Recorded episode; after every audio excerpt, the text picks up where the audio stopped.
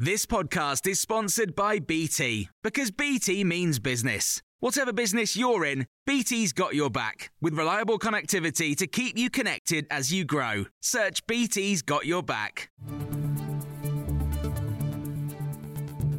This is your Times afternoon briefing for Friday, the 26th of May. The boss of Sainsbury's has said supermarkets are not taking advantage of inflation to increase their profits, as some have accused them of. Simon Roberts says his store is actually losing money so that customers get lower prices. More food items were bought across the board last month than in March, and the wider retail sector increased by 0.5% in terms of the number of items it sold. Times Radio's Eleanor Shearwood has more. Jewellery, watches, sports equipment, and department stores did well in April. Better weather also played a role after a March where the number of products sold decreased by 1.2%. The chief executive of the British Retail Consortium says sales should improve even more in the coming months, with inflation starting to ease and customer confidence stabilising. The Science Minister George Freeman has told Times Radio the £650 million going towards the life sciences industry is all new money. The government is investing in getting more people into clinical trials and will reduce bureaucracy for the medical research sector. Mr. Freeman says research benefits patients and is not a rival priority to good medical practice.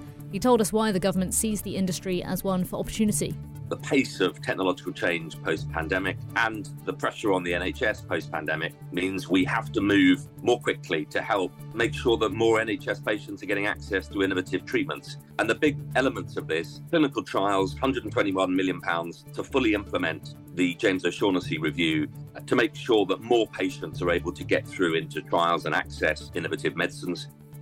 There's travel chaos ahead of the bank holiday weekend, with a total of 150 British Airways flights cancelled so far.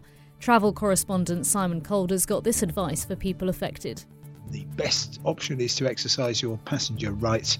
If your flight's cancelled, British Airways has to find you an alternative as soon as possible, even if it means them buying you a ticket on another airline. They have to give you meals and, if necessary, accommodation. And on top of that, they have to pay you um, cash compensation. The problems stem from an IT issue.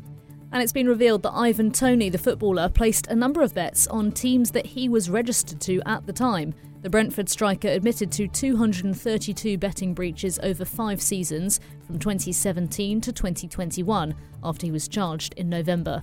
Documents from the FA show that Toney placed 13 bets on the team he was playing for at the time to lose, but that he was not in the match squad for those games.